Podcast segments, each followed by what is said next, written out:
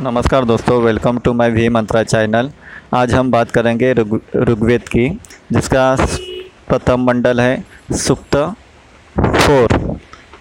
सुप्त चौथा, देवता इंद्र। चलिए सुनते हैं।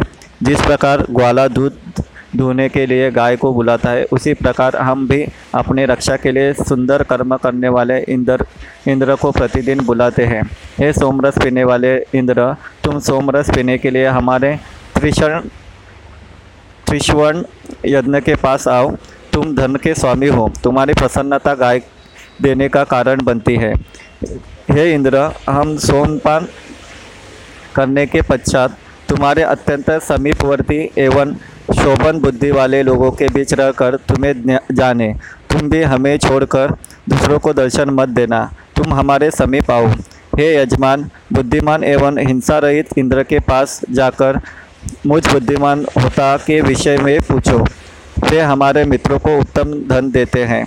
सदा इंद्र की सेवा करने वाले हमारे पुरोहित इंद्र की स्तुति करें। इंद्र की निंदा करने वाले लोग इस देश के अतिरिक्त अन्य देशों से भी निकल जावे। हे शत्रुनाशक इंद्र, तुम्हारी कृपा से शत्रु और मित्र दोनों हमें सुंदर धन वाला कहते हैं। हम इंद्र की कृपा से प्राप्त सुख से जीवन बितावे। यह सोमरस तुरंत नशा करने वाला एवं यज्ञ की शोभा है।